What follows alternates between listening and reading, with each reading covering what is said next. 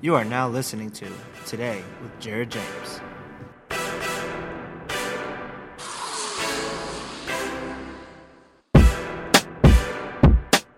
Hey guys, Jared James here, and welcome to episode 9 of Today with Jared James. Thanks for listening as always. Today I'm going to be talking to you about creating customer experience opportunities, or really the customer experience opportunities that arise in an online world. Before I do that, really quickly, uh, as I say every time, if you've been enjoying this, thanks so much for watching. Make sure that you uh, give this a like, subscribe, uh, leave a review, a five star review, and a written one, and share it with somebody, obviously, that you think would benefit from it. Uh, these are really fun for me to be filming filming, so I'm glad that you guys uh, have been enjoying it with the reviews we've seen so far.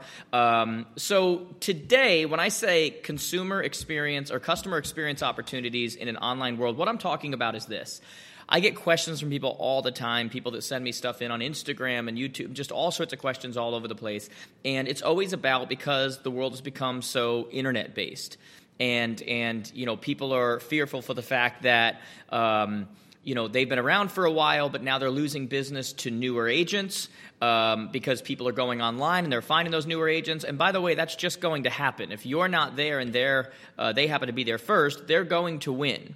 But what I'm going to tell you is that one of the greatest ways that you retain people, and let me say this as well I don't necessarily think that we lose clients to other people. Just like someone says, well, they stole my client. Nobody can steal your client. Like, they choose to go there, right? And if someone is really your client, is really, it's kind of like someone saying, well, they stole my friend. Well, then they weren't really yet great of a friend to begin with. They stole my boyfriend. They stole my, you guys are getting the point right now, right? But the the bigger point that I want to make is that sometimes we focus so much uh, on an online world, on the internet, on all of these things that obviously matter. I mean, it's look at the year we live in. The internet matters right now. You guys, many of you are watching this or, or listening to this on the internet right now, right? But the greater point that I want to make is that clients, people, friends, whoever it is, that relationship is actually shored up. It's actually locked up by what you do when you're really in front of them. That's what can't be replaced by the internet or an online world.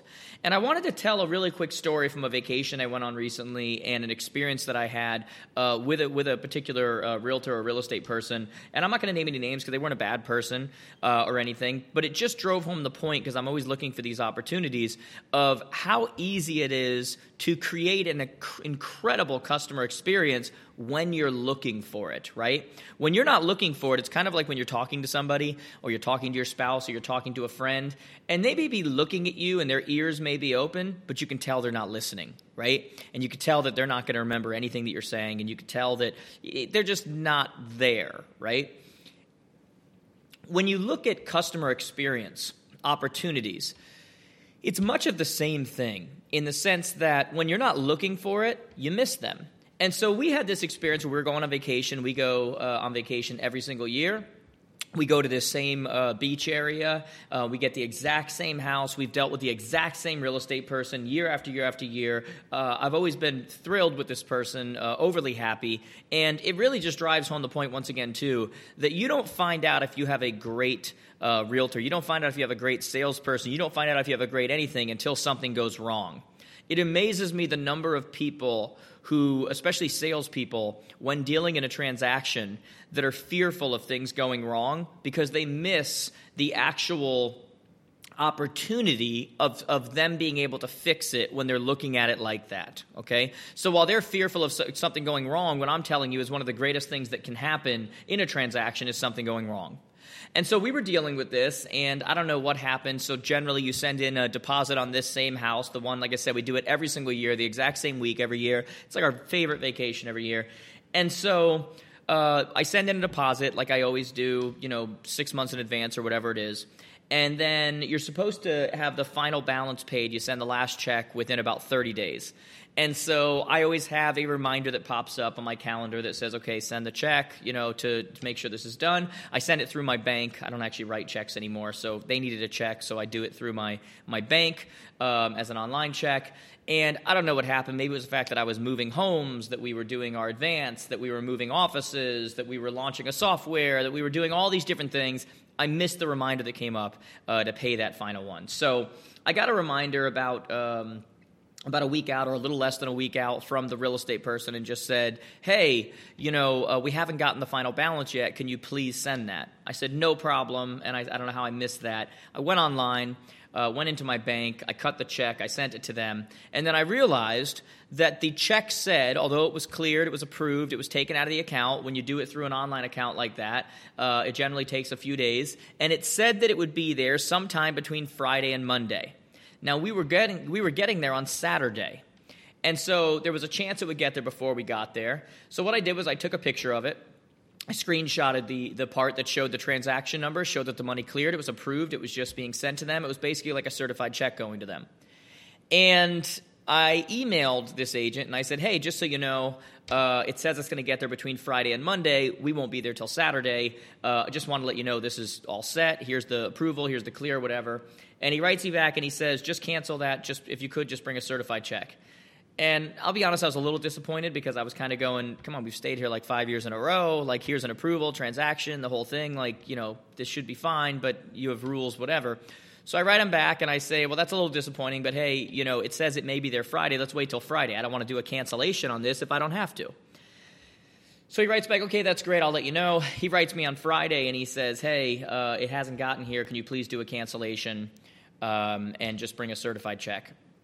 I again write him back and he says it's company policy. I again write him back and I said, I get company policy. I'll do that, but I just want to let you know I'm a little disappointed. It's more work. It's more, literally, I had to go down to the bank, spend almost an hour uh, uh, because normal tellers couldn't handle it to cancel an online check order. We had to go through the people who you normally have to have appointments for, so I'm waiting for them. Then they have to call the customer service desk. When we're actually there on the phone, we had to pay a cancellation fee, cut the certified check, pay for the certified check, bring it in earlier on that day so that they could have it before we actually check in. And there's all these things that are happening.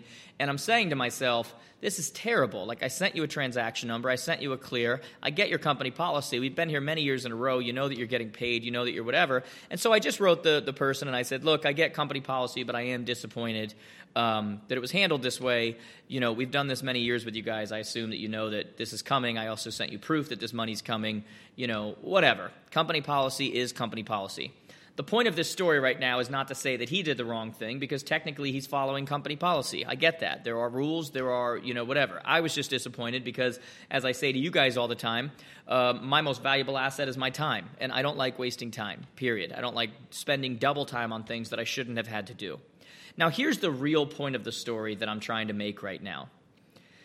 Having gone through all of this, and I understand that he has to follow company policy I am now a little sour about it, and I'm not happy. The fact that we've dealt with him year after year and he didn't pull some strings and make it happen and not make me, didn't go beyond to make it better. But I'm telling you, if he had done one simple thing, one simple act, I'd be a raving lunatic fan again just because of his effort. If we had showed up to go drop that check off, and there was a note, and I'm just giving an example, it could have been anything, and there was a note that said, Jared, I'm so sorry you had to do that. Company policy, I'm not allowed to break it. I apologize. Here's four coupons for ice creams at our local blank for you and your family.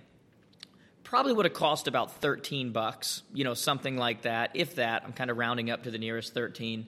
Um, would have cost him next to nothing. Would have all it literally would have taken was some effort in thinking about the fact. I actually verbalized the fact that I wasn't happy. If he had done something like that, I wouldn't be doing a podcast right now saying how I wasn't happy about that. Instead, what would have happened is that I would be a raving lunatic fan. I would never leave him. I'd probably recommend him to every single person. And the real point that I want you guys to understand in this is that that would have come from what looked like a bad customer experience or something bad that happened or something that made me unhappy as a customer. It would have come from that, and it could have only come from that.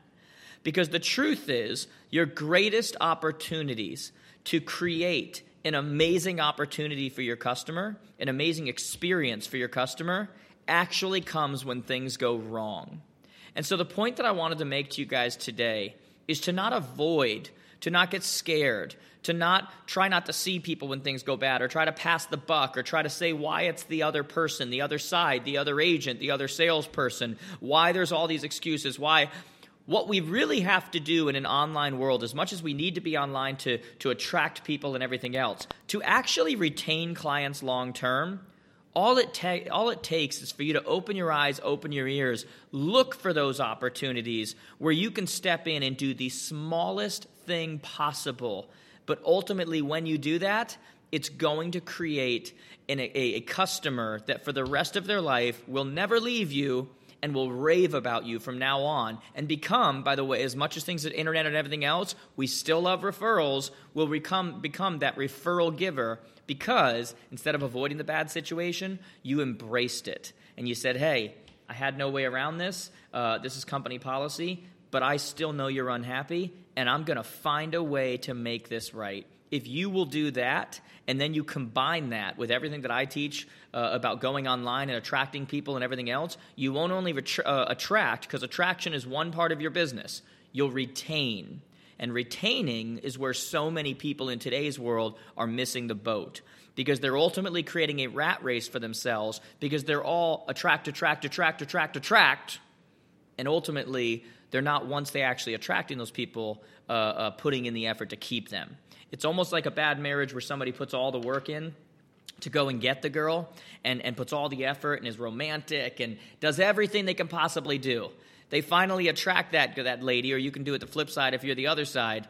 But ultimately, all the effort was spent in the beginning and they really sold them a bag of goods that wasn't real because they never kept it up from that point on. That is what you don't want to do with your client base. Look for opportunities to actually create the customer experience. Thanks for listening to my podcast. If you enjoyed this episode, there's a few things that I'd like you to do. Subscribe, share this with someone you know that you think would also benefit from it. Leave a review on the platform that you're listening on. And do me a favor, go over to connectwithjared.com. Connect on all the platforms I'm on Instagram, Facebook, Snapchat, YouTube, all these places. And do me a favor, leave me a message. Let me know what you enjoyed about the episode. And more importantly, let me know what you'd also like to hear about moving forward.